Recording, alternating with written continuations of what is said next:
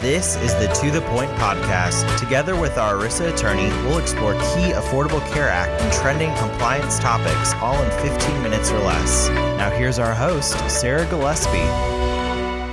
Welcome to our To The Point podcast. This is Sarah Gillespie. I'm the compliance director at Lipscomb Pitts Insurance in Memphis, Tennessee. And again, we've got another uh, COVID 19 pandemic topic we'd like to share with you.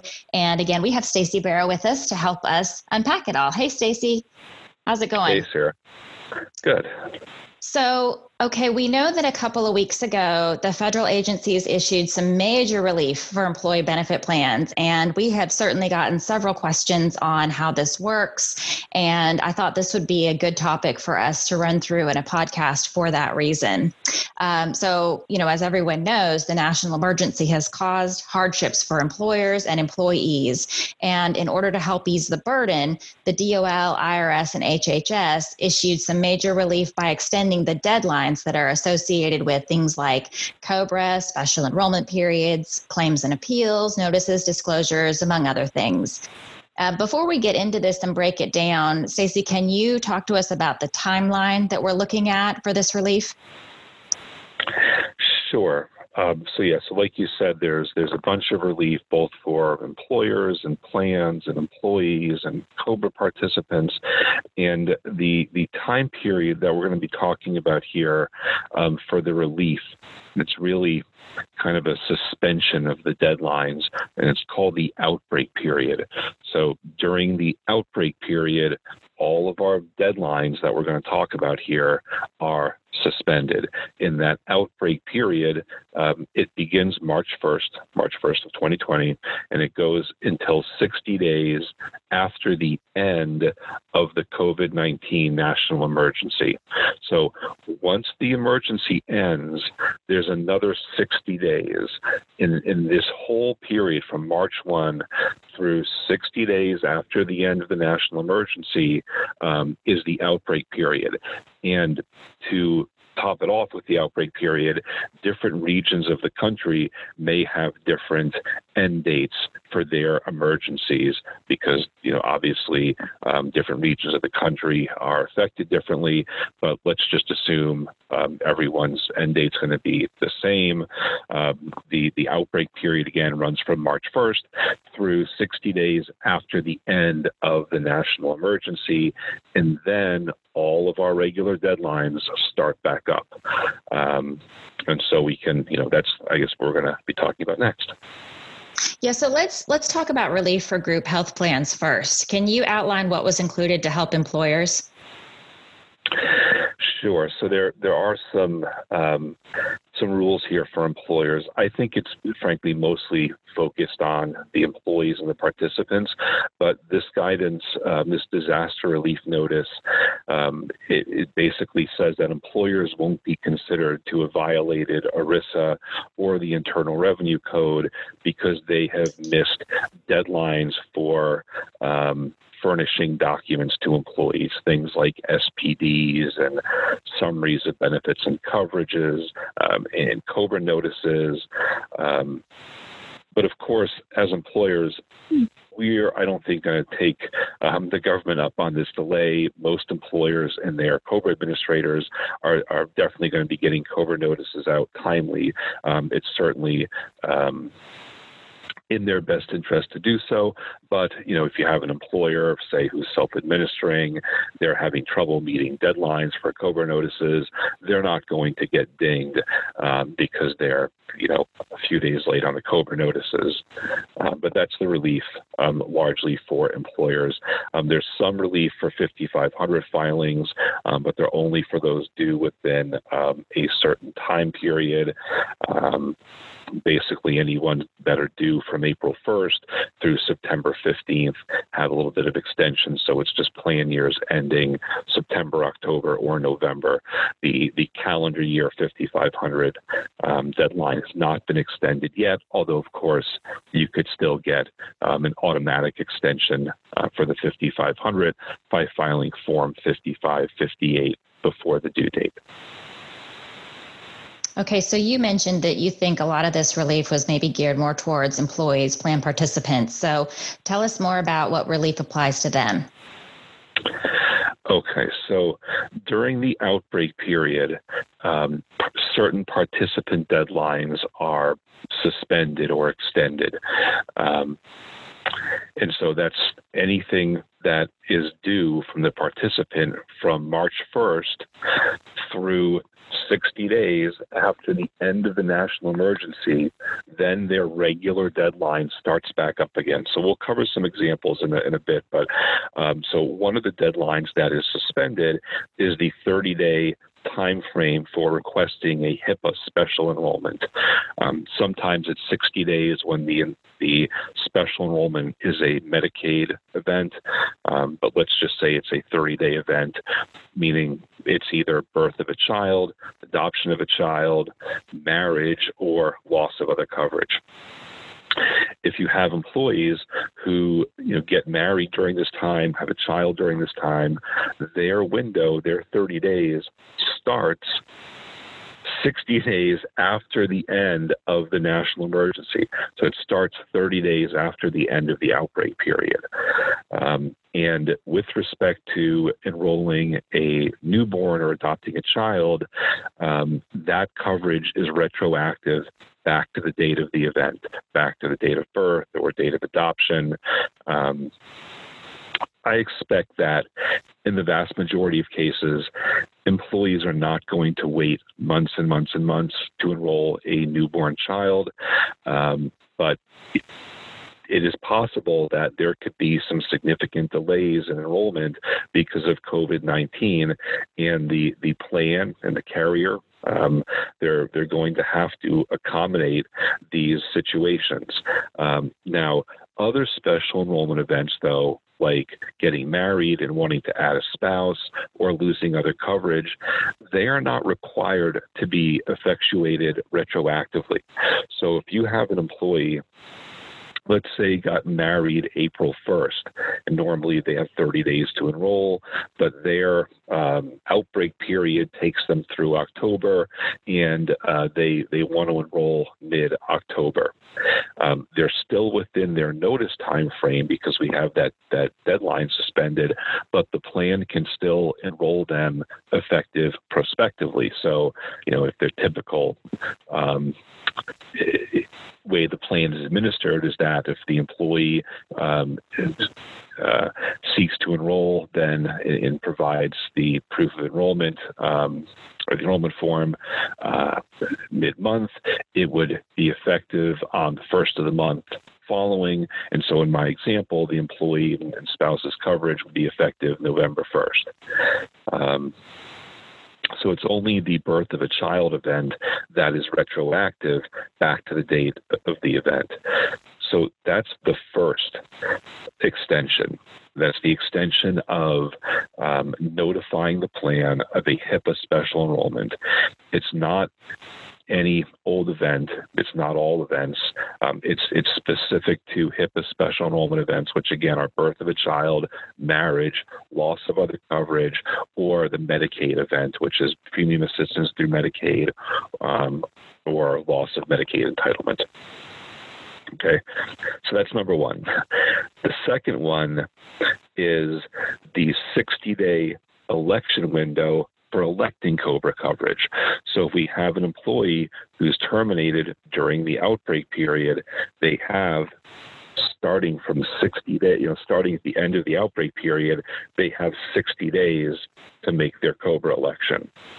Um, so the national emergency ends in June. We have 60 days after that, July and August, say, for the outbreak period to end, and then um, then the 60-day election period for COBRA starts. Um, so employees will have significant time potentially to elect COBRA, and that's actually the the reason for the regulation. Um, the Department of Labor said, you know, we want employees to be able to make more informed decisions about their healthcare needs, um, and so this will certainly um, allow them to do that. Part and parcel with the extension of the deadline to elect COBRA, we also have an extension of the deadline to pay for COBRA. This does not mean that employers have to pay for COBRA. They don't have to pay for COBRA, but employees will also have an extension of time to pay for COBRA. Um, so generally what this will mean is that the coverage will be pended, um, you know, pending you know, reinstatement um, if the employee elects and pays for COBRA, or terminated pending reinstatement. However, your particular system codes it. Um, the employee doesn't, you know, again, the employer doesn't have to pay for COBRA for the employee. Um, they will need to accommodate late payments. So if somebody um, doesn't pay by the end of their grace period, uh, but pays a few months later, then the plan will have to accommodate that employee. Um, so again, the that 30 day window to pay Cobra um, or the 45 day initial payment period, depending on if you're initially electing Cobra, will start at the end of the outbreak period for uh, any qualifying events that began during the outbreak period.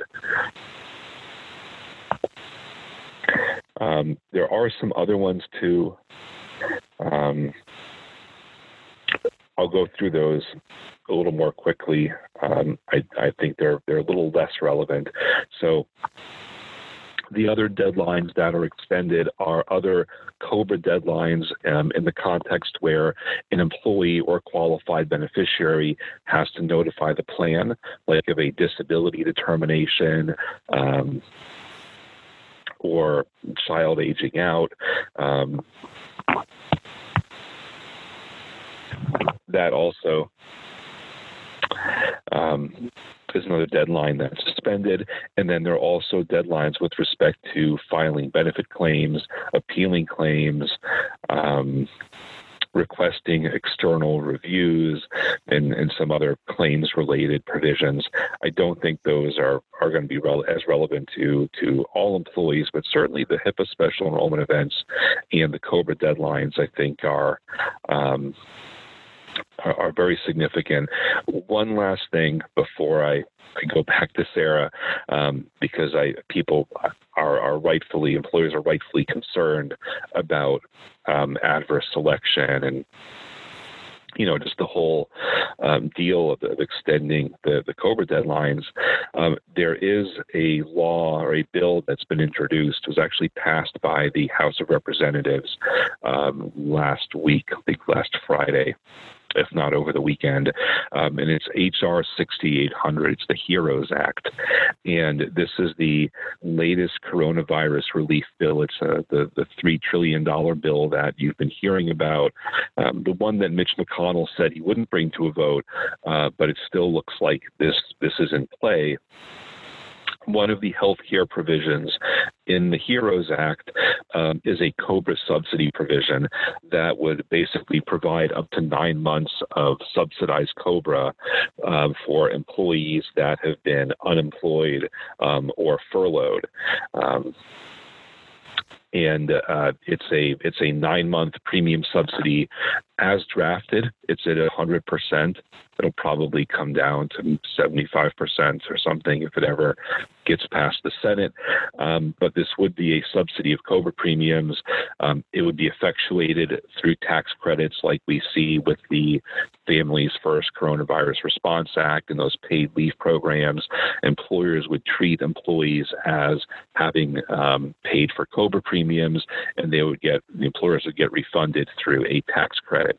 Um, the the most interesting, or one of the most interesting things about the, the bill is it also um, would include employers that laid employees off but continue to pay their premiums. So it's not just limited to employees who've literally gotten those COBRA notices. It would also give relief to the employers who have had to furlough employees would have been able to maintain their coverage. And there are a lot of employers out there that have been doing that. They would be eligible for tax credits um, through this act if it gets passed. Um, we're, we're hopeful that it will. There's a lot of, of uh, um, of good stuff in it. Uh, will give us a lot to talk about. Um, but I wanted to add that in um, as another consideration when we're thinking about these deadline extensions. Yeah, thanks for adding that. I know that if it does pass, that we will definitely be recording another podcast on that topic. I'm sure. Um, okay, well let's let's stick with Cobra because I know that that's one of the big topics that I have at least gotten questions on. Probably um, others as well, you as well. So I've got some concerned employers who are worried about having to front the premium for an employee who elects Cobra because that person relies on the relief from having to pay the premium right away. So how exactly does that work? Is it is the employer on the hook, or how how would that work out? No, um, there there's nothing in the rule um, to suggest that the employer um, has to pay for COBRA. The the standard provision would apply um, when an employee elects COBRA. Um, he's only you know, met part of the obligation. In order for the coverage to be effective again, you have to elect COBRA, um, and you you have to pay the premiums. Um, and you know the plan will treat the premium is timely paid as long as it's paid in due course after the end of the outbreak period. But the plan is not required to, um, you know, I, guess assume the employee will actually pay that premium at the end of the outbreak period. Um, one of the examples I think is pretty clear that the the plan um, can, uh, as long as they they they recognize um, that the premium is paid within the time frame, then they can they can provide the coverage retroactively. Okay, so when you were talking about the deadline for making premium payments uh, earlier, I know, I guess in my mind, I was thinking about, and even that most recent question that I asked you, I was thinking about a new COBRA enrollee. How does it work with a current COBRA participant who wants to take advantage of you know what they usually have is a 30 day window to pay their cobra premium um, would the same thing happen like claims would be pended or something if they didn't pay their premium because they have this time period where the deadline for that is suspended that's right. That's right. So if you had an employee um, whose premium payment is due during the outbreak period, so premiums due, you know, on or after March 1st, we have that 30 day grace period to the end of March, right? But now that that date is um, unknown at the moment, it's still being extended. Um, and so the way the plan will work is if the if the plan the premium is not paid, then the plan treats the employee as terminated. The employee has 30 days to get that premium payment to the plan. Um, now the employee has longer than 30 days, but they still have the obligation ultimately to get the premium to the plan before coverage is effective for that month. And so also I guess a word of caution there would be that when that time frame ends that they're going to owe back all the the back premium for the time from which they stopped paying until the time when it's it's due, right? Yeah, that's that's a good point. Um, the employees are, you know, they would be obligated to pay going back to the date of the qualifying event. Um, but you the employee could say pay months one, two, and three, or months one and two. They wouldn't necessarily have to pay six, seven, eight months. Um, although if they wanted six, seven, eight months of coverage, they would have to pay um, for coverage that long. And of course, the employer, if they wanted to, could offer um, you know a payment plan. Um, and you don't have to let employees pick months three, four, and five. Um, you know, you can require them to go back to month one. Um, but again, I, I, think some of this makes a lot more sense um, if there's a premium subsidy element to it. Um, you know, a 75, 80% premium subsidy uh, from the government would, would make um, you know, it a lot more reasonable for an employee to pay six or seven months of COBRA premiums um, after the end of the the outbreak period. Um, even that might be a stretch, but um, they, and I think that's why the the uh, the House, in their version of the bill, they have the subsidy at 100%. Um, I, I, do think it'll come down a bit, but uh, you know maybe we're maybe we'll see 100% subsidy.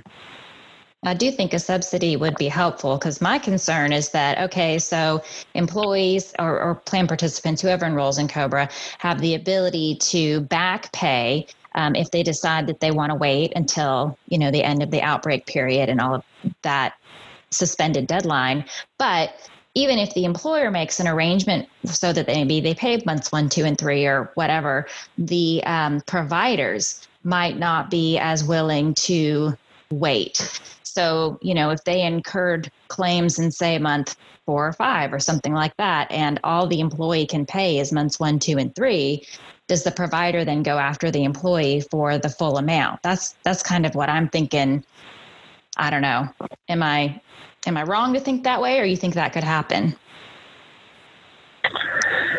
that if there's some services outside of the, the window that the, the employee pays for with mm-hmm. for Cobra, mm-hmm. yeah, that um, the there could be a gap in coverage. The provider could could bill the employee.